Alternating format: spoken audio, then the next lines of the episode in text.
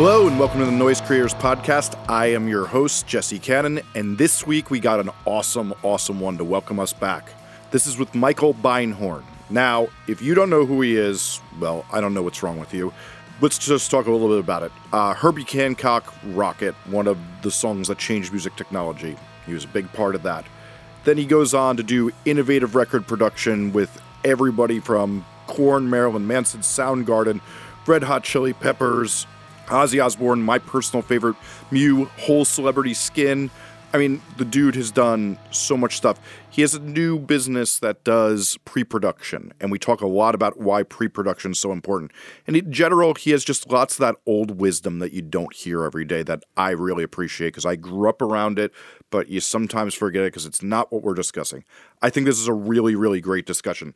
Before we get started, right after this, you're going to hear a trailer for my new podcast. I teamed up with Atlantic Records to make these documentaries that will teach you more about how records really get made in the big time and what you can learn from it. It's fucking incredible that I got to do this.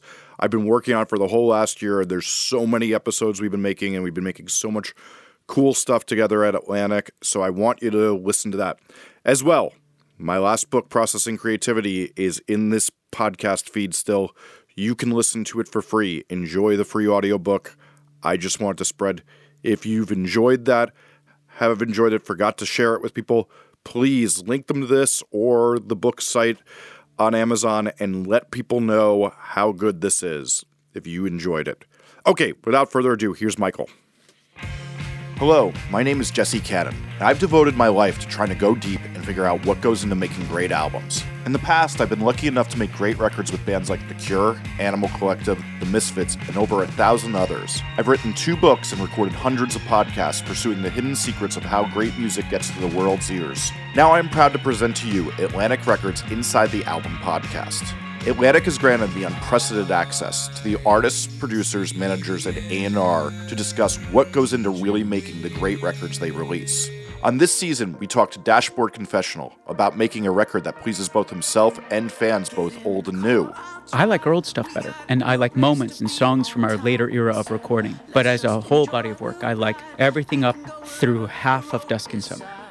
Jeff Richmond and the creators of the hit play Mean Girls talk about what goes into developing a mega hit Broadway play and cast recording. Trying to find out what is that song that you actually want to like sit down and write is tricky and is a challenge because there's not that much real estate for songs, even though it's a musical. Vance Joy talks creating a follow up to a successful debut album. And I'm more like eating my lunch before breakfast, kind of like getting too far ahead before I'm like focusing on just this one detail of what am I doing making a song. Pete Wentz of Fall Out Boy talks mentoring Nothing Nowhere. But first, you find out if you like someone's art. If you do, and that's interesting to you, you find out what their basic mission statement as an artist is, and then you see if you can align with that vision. And we also talked to Grandson about crafting his highly politically charged debut EP, the indie rock band Wallows on making a record that sounds like the loss of youth.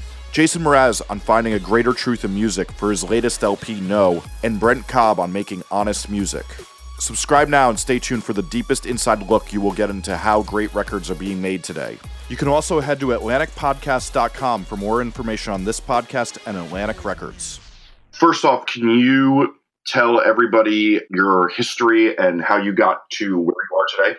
Yeah, sure. I guess I'll try and abbreviate as much as possible. I left home at 17, joined a band, lived on streets and people's couches for a while. In about five years, we wound up producing a gentleman named Herbie Hancock and gave him his biggest hit ever with a song called Rockit in 1983. And from there, I just went on to produce a variety of different artists. I slowly, over time, began turning my attention more towards the process of creativity. What's fundamentally missing from the way music is created now in order to help people get on track with what they're doing and really be more expressive and communicate more of who they are instead of trying to conform to a standard of what people think that they're supposed to be. So, you have a new service that's all about pre production. Can you tell us how that came about? Well, it came about in part because, believe it or not, pre production is something that a lot of people have stopped doing on their records. Yeah, well, especially people who don't have a lot of money to record. As shocking as that is, a lot of people, when they have a specific amount of money to record with,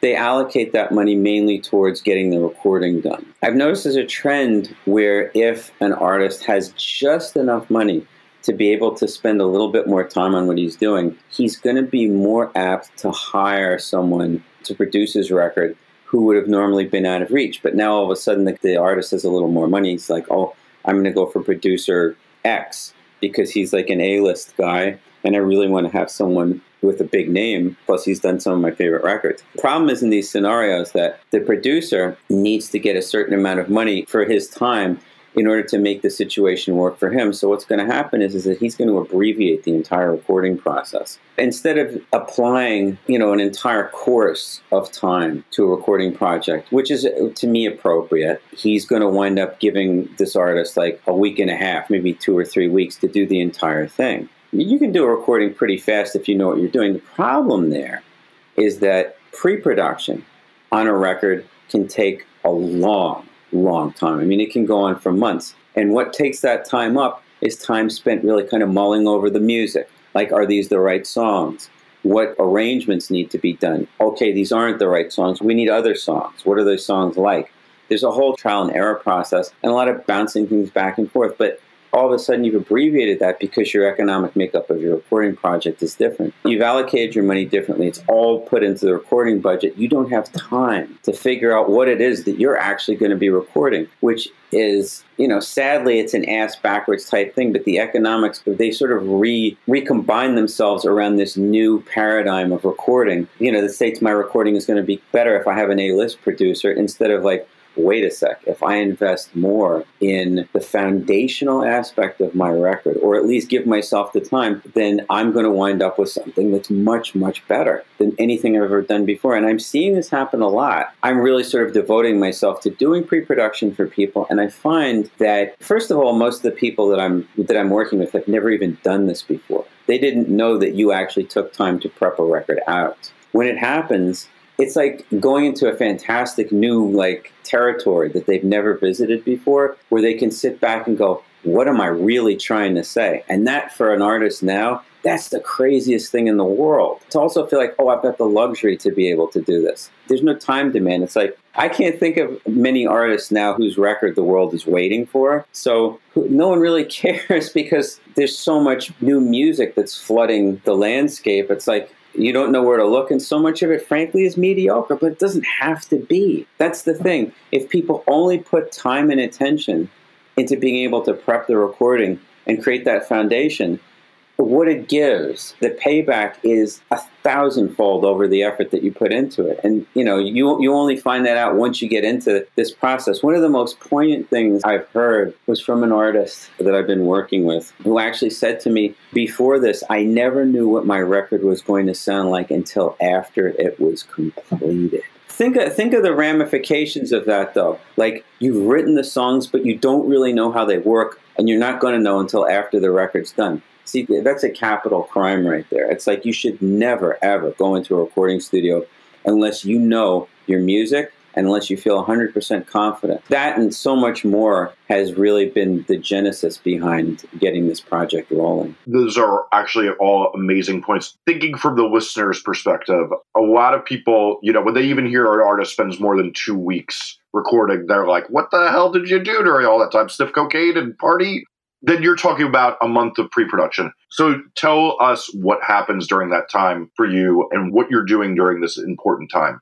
Well, what's interesting for me is that my time isn't really being used. It's the artist what happens in a situation like this? Most of my work is being done remotely. I don't have to go to anyone unless I'm in a situation where we decide that I should be there while they're rehearsing songs to go through performance aspects of them. Say I have to work with a couple of the musicians to tighten up a rhythm section or observe how the vocalist is working so I can help him, you know, with his performance. Generally speaking, this is all structural stuff. It can be dealt with in so many different ways, but I get music. Typically I get demos. I have a chance to listen to the demos and I have to break them down. I have to essentially analyze them to their, I guess, molecular substance. But the thing is, is that unlike a person who's going to tell you, oh, this is all great, you know, this is wonderful. My job is to do the absolute opposite. It's to find all the chinks. I haven't really done my job until I found everything that's not functioning correctly. That's where you're going to get into trouble. And it doesn't matter at that point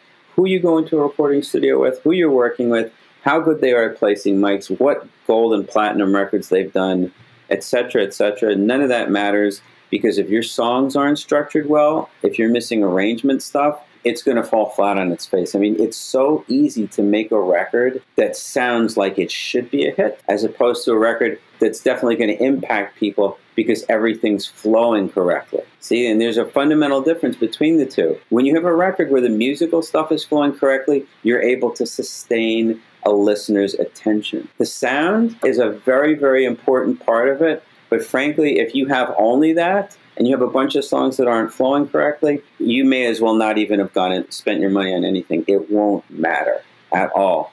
I'm taking time to analyze the music, and then I have to get back to the artist, and we typically go through a few rounds. And what happens once an artist has received critique that is not, I guess you could say, spurious, that's not irrelevant, that really kind of not only connects with him but also confirms things. Because one thing I've noticed about artists is that they are a lot more analytical than one might think about their own work. It's usually difficult to get beyond the subjectivity of your work. I find in a lot of cases that people are they have that intuition that something's not quite working and when you give them a confirmation like that, it's almost like releasing something from them and they go like oh wow i've been wondering about that for so long. Just that alone gives them the opportunity to go okay this is making sense. And it opens the door for them to kind of consider further a lot of the other arrangement issues you know issues with some of some of the material like is this song even good? But it all has to be broken down. Typically they'll go away come back with revisions based on conversations that we've had. And then we'll go through the process again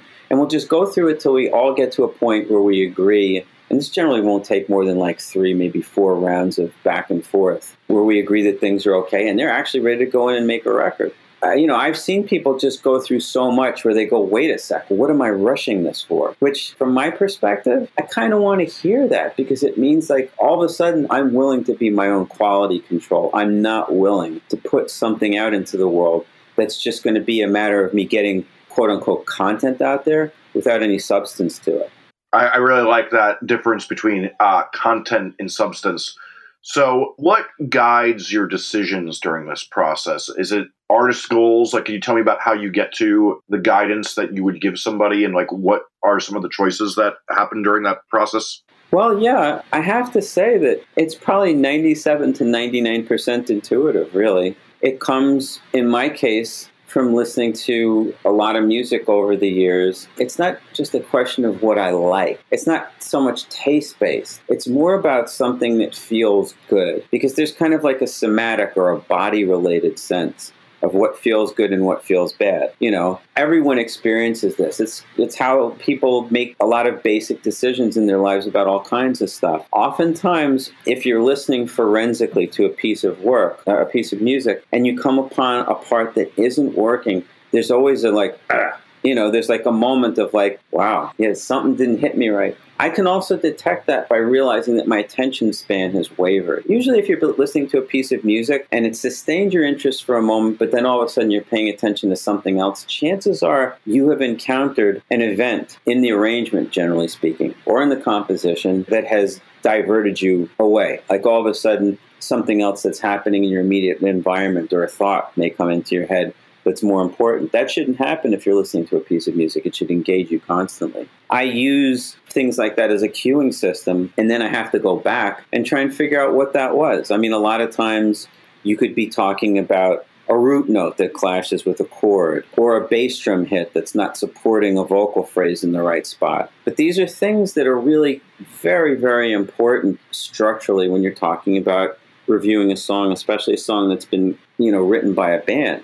So these are the kinds of things I'm looking for. You know, I'm I'm seeking that sense of am I riveted to this? Is this sustaining my interest level? Where are the disconnects happening? Also, is this is this overall just sitting right with me? Is there something missing? And also, I have to take into account what the artist fundamentally is trying to do because a lot of people have an overriding, um, overarching kind of concept behind who they are artistically. I often have to plug that into any kind of template that I'm working on. So I have to be sensitive to all that as well. It's kind of like a balancing act. I like that a lot. So I'm in agreement with you that like pre-production is like one of the more essential parts of the process. But if I remember, you're kind of like famous, like you modified tape machines, did all this gear stuff over the years that like people would talk about kind of as legend. It seems like a pivot. Is there something that ever changed in you, or, or was this always a big thing and you just that was all part of this? Can you explain that?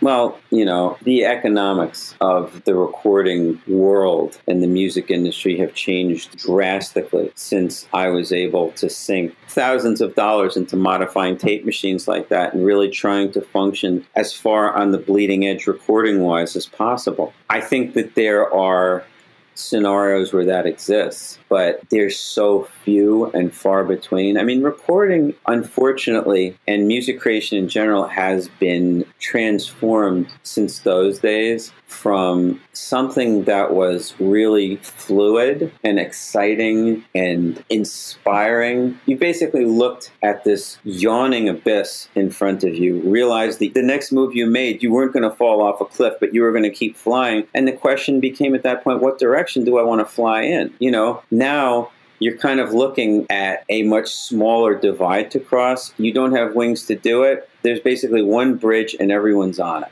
and you basically use that bridge. That's it. No one's got wings. You're channeled in one direction. The economics play a big role in that. In the music industry, the music industry plays even larger role. People are convinced now that you can't make money at this anymore, which I mean, I think is a bunch of horseshit. But like, that's me. But right now, a lot of people aren't doing it.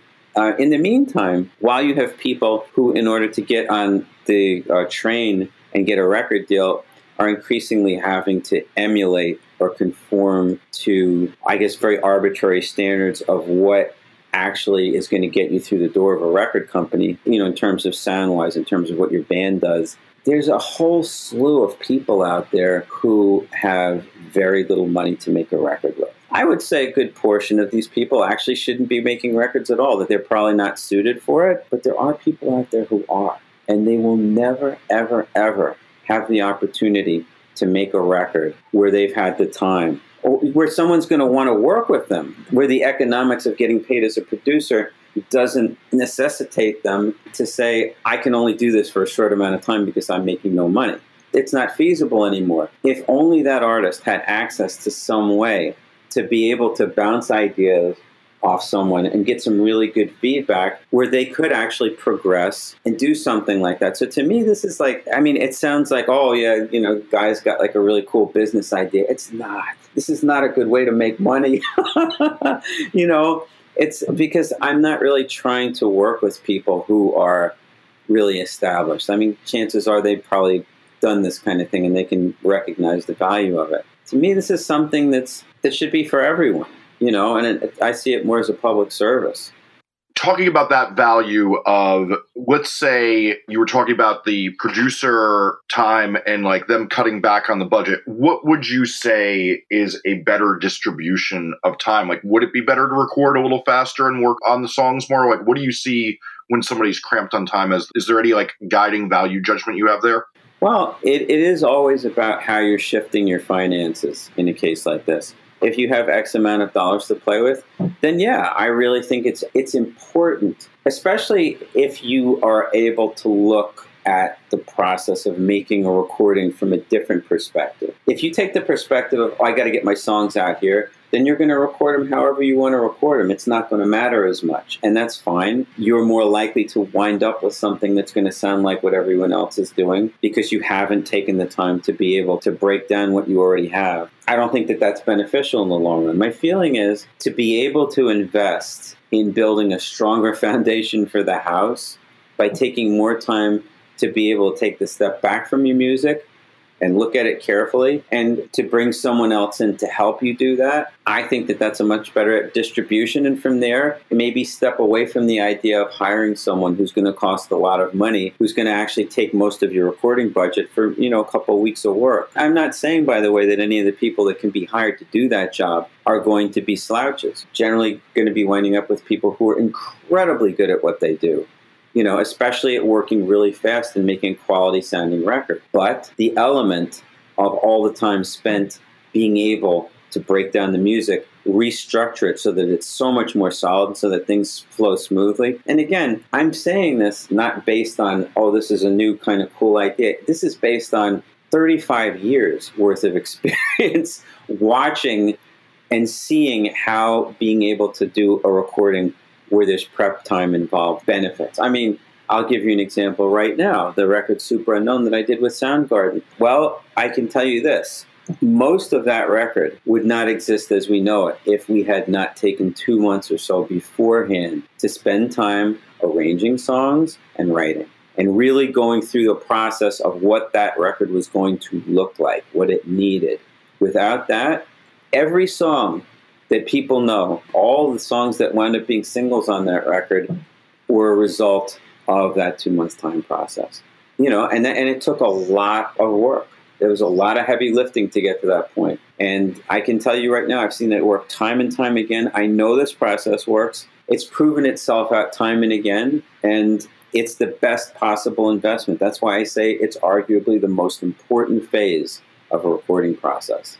So, how about the actual preparation before they even get to the pre production? Are you a big believer in that there needs to be tons of song options? Like, for example, even on that Soundgarden, record, was there tons of songs to choose from? Like, I think about how high quality those songs were in that day. Like, there's anything I remember that record being like, the songs that were never released as singles still should have been singles on a lot of that. Was that drafting those songs and that you just like work on those songs until they're that good, or was there an emphasis on having a load of material to choose from first? It depends on the artist. I mean, some artists come equipped with enough songs to make a record and some people come with like bushels and tons of songs. In this case, uh, and if you're talking about a Superunknown, I got a cassette tape that had maybe 11 things on it. I'd say about four or five of those tracks made it on the record. The rest of it was just jams and stuff like that. And I was like, we don't have a record. You know, we can't go in and record this. Like, I think they were really, you know, chomping at the bit to start working. And I was like, we got work to do. That was, you know, that's where that came from. In that case, like I said, it was a lot of work. A lot of the ideas weren't there. And at one point, uh, I'd say that there was like a maybe three week period, a month long period, where I got at one point a cassette from Chris that had about 11 or 13 songs on it, and they were all like subpar. And I was like, I got to talk to this guy. Uh, you know, that's what can happen in this process as well. And in that case, it's actually a little more difficult because you're dealing with an artist who already has experience with this process. But, you know, they may have gone down a blind alley, which in this case, he had, you know, we really had to discuss it so he could pull himself back up, you know, and get to a place where he was actually not only writing great material, but writing from a place that he'd never really considered writing from before. After that, that yielded four of the record's best songs. so it's variable. The main thing is is that as a producer, you have to know it's a really good song, and you have to know when the artist has all the material that they need to be able to, to make the record that they want to make. Because you don't want to drag this whole thing out either. I think most artists aren't really built to be able to self assess, and that's fine. They shouldn't. Their job, ideally, is to write a whole bunch of great songs and focus exclusively on that. But and that's another issue, by the way, to go off on a tangent here. That artists, I think, are really forced into wearing so many different hats because the economics of the music industry are so bad now. They have to be their own engineers. They have to be their own Pro Tools operators and programmers. They have to play all the instruments. They have to arrange all the songs, write all the songs, perform all the songs. They have to do their own branding. You know, they have to design their own logo. It's just this endless litany of stuff that they have to do. There's no more peripheral support happening where people have these industries that are supportive to the one because the one is just not bringing the bucks anymore. It's, it tends to spread people thin because their focus really lies elsewhere other than being able to focus on what am I trying to say in this? Like, what do I really want to get out? I've got this feeling inside of me that needs to get turned into a song. So, with that, there's a very big argument some people make about this. And I think you're like one of the only people I think who could probably speak to this because you're one, so vast in genre, and two, you've been doing this for so long.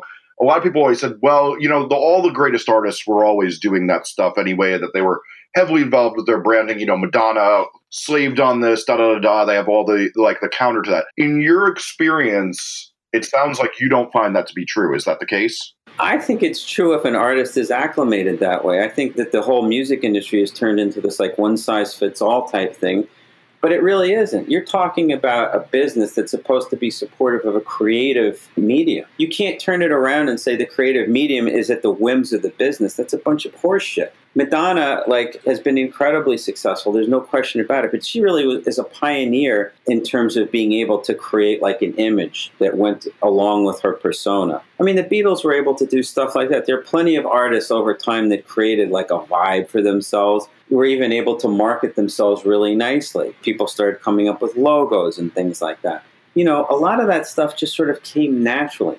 Now, this whole thing has become a thing where you have to. You know, what if you're not acclimated that way?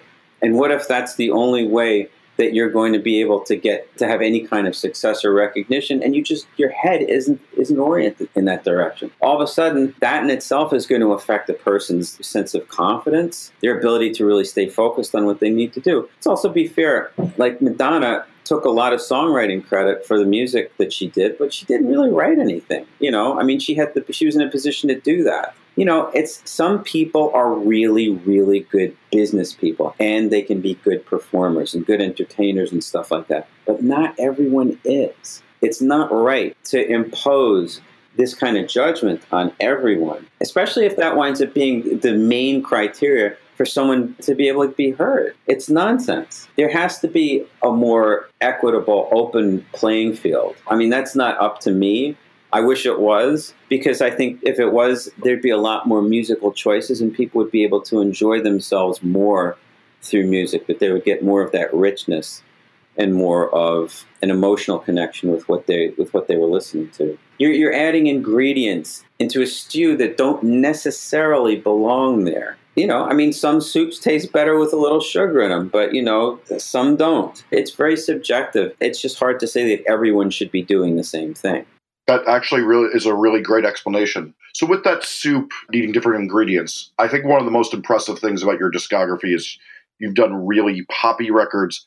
And you know, for me personally, you've made like some of my favorite art rock records with Mew. Is there any guidance you kind of change when it's like more of a arty thing compared to pop? Like, do you have a view on that? Should the audience be considered in this? Like, you know, so many people think when you're making pop music that you have to consider the audience so much. Like, you know, I work at a major label and that goes around a lot. Is there anything you've seen with that consideration that you can uh?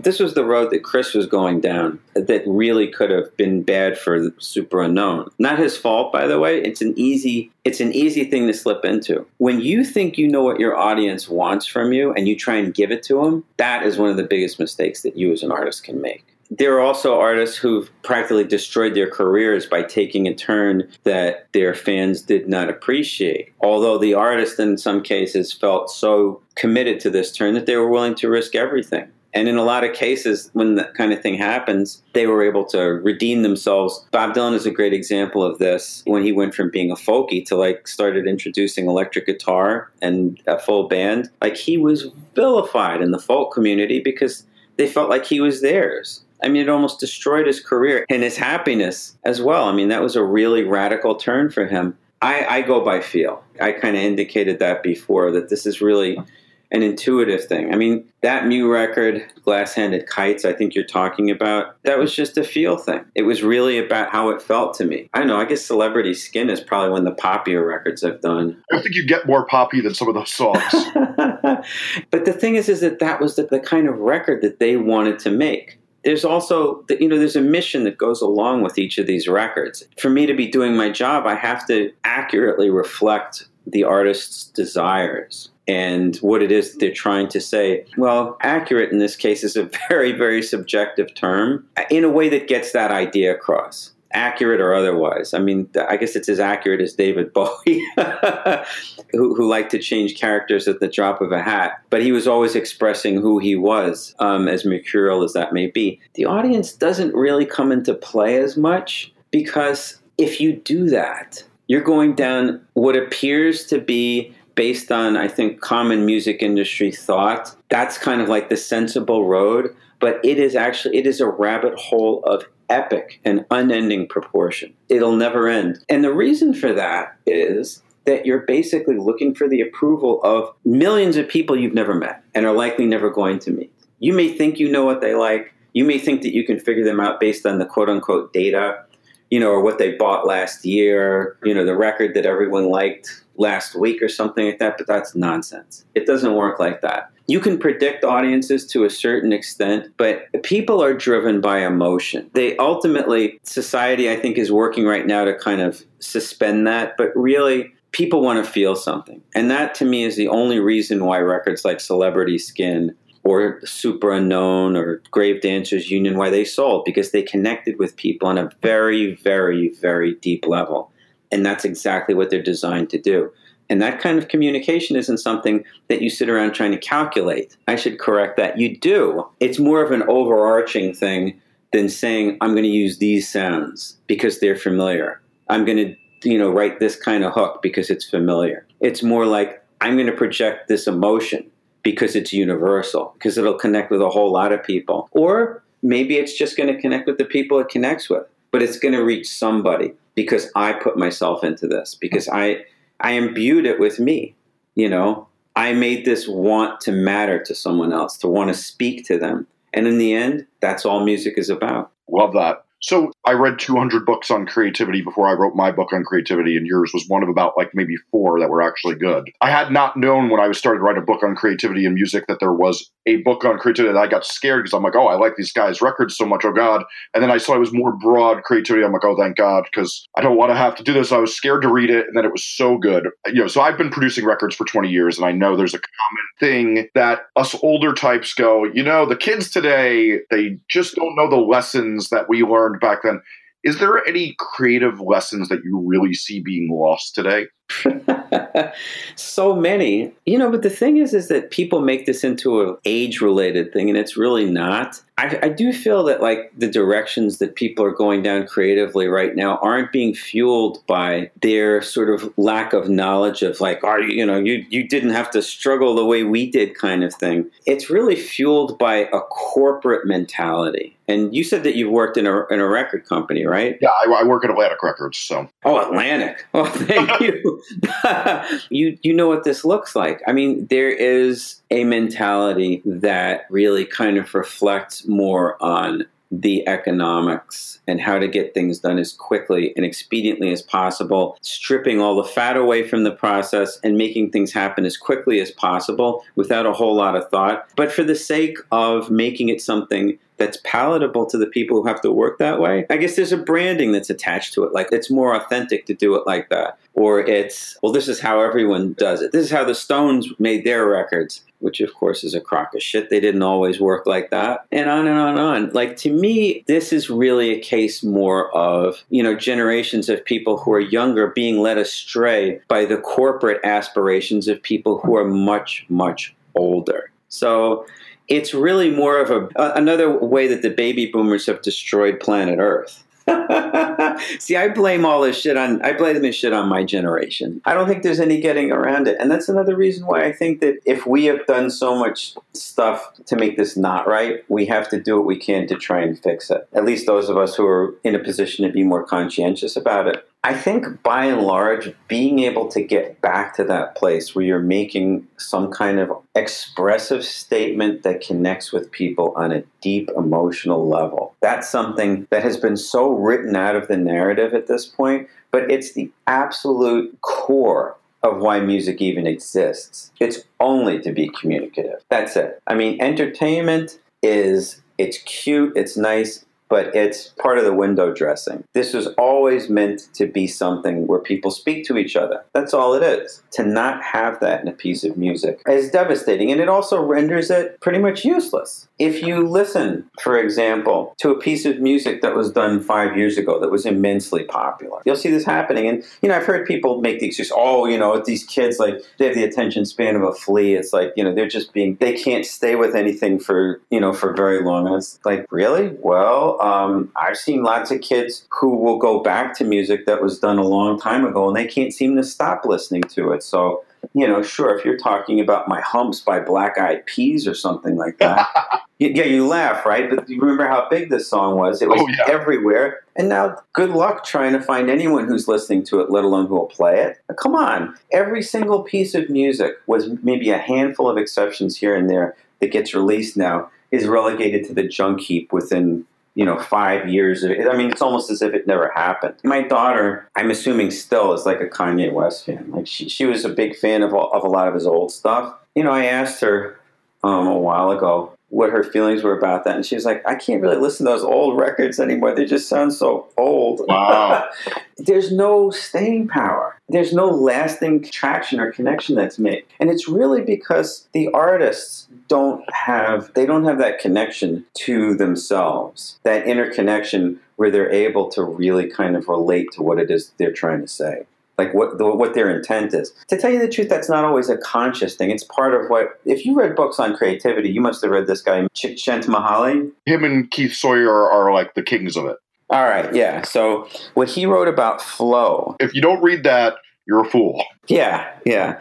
So that is basically what I'm talking about. Being in flow is a sense of connectedness. It's a connectedness to, you know, I mean, whatever you consider, like, I guess, divinity, for lack of a better word, or something that's bigger than you, source, whatever. I mean, some people say God. I don't want to get too spiritual or trippy or hippie-ish, but like, there's a sense of connection, and that connection means you're connected with yourself but you're also connected with everything and everyone around you. There's like this this open sense of transit, and you're able to communicate your ideas, but more importantly, your feelings, and you can do it through the medium of sound or music. And this is something that I feel is really being lost at like a very rapid pace, especially since this society is being molded into a con- purely consumer society at this point where consumption is more important than anything else. And music, I think, is really the only way to be able to get back to a place of inner understanding and connectedness to other people and to oneself. It's very therapeutic and it's cathartic as well. And that's something that we need very much of right now. That's really great. Was it the case that you had a studio that was uh, control room and vibe room joined? Yeah, at one point, at one point, my place in that I had in Venice. So I used to work for Ross Robinson, and he used it, right? You didn't? Yeah. Are you serious? Uh, about 2004 to five, I worked for Ross uh, engineer, no kidding. Oh shit! Wow. Okay. and I remember he did like all those records at your place down the road. Yeah. If there's anything that's unconventional today, I can't think of any studio right now is having a joint control room and live room. Um, what was the idea behind that? Well, it wasn't my idea. it, it absolutely wasn't. That was something that people just had started to do. Um, Daniel Lanois had a place in New Orleans. I think it was Queensway or King. I can't remember. Yeah, yeah, yeah, I remember this. Yeah, Kingsway. I think you're right.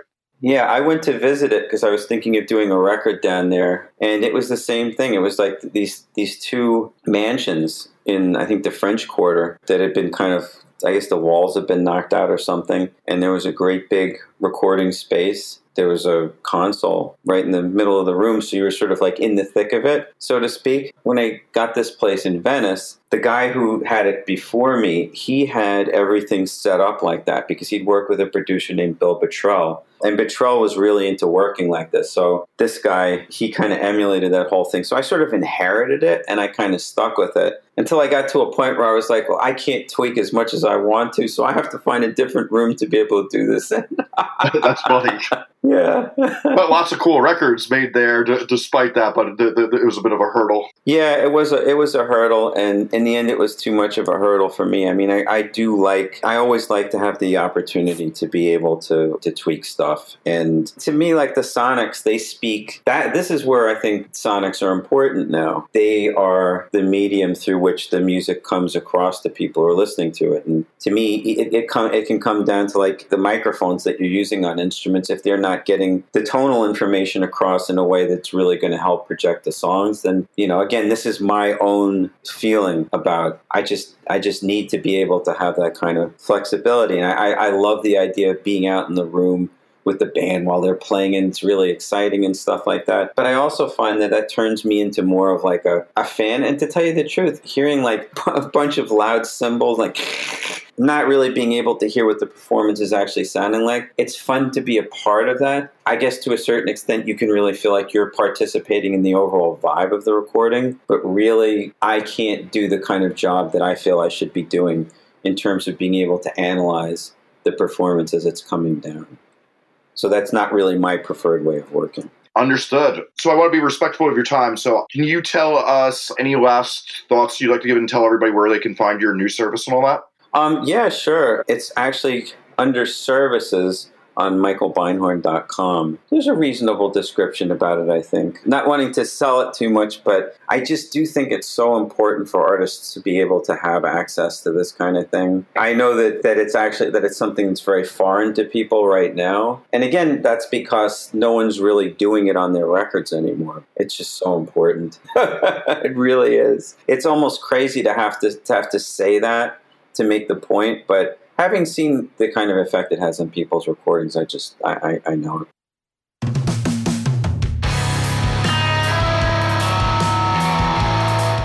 If you enjoyed this episode, please remember the golden rule of the internet that if you enjoy something you got for free, please tweet, Facebook, share, or tell your friends about it in whatever way you like to do that. Please check out Noise Creator's website and take a look around. We have tons of interviews, discographies, Spotify playlists from all the best producers out there on our service. If you're unsure about who your band should work with, we can help you get the best producer fit for your record. To keep up with us, follow at Noise Creators on Twitter, Instagram, SoundCloud, Tumblr, or Facebook. This podcast can be also be found wherever podcasts are found, including iTunes and Stitcher. I'm your host, Jesse Cannon. I can be found on Twitter at Jesse Cannon or at jessecannon.com. Again, please help spread the word about this podcast and what Noise Creators does so we can keep this going.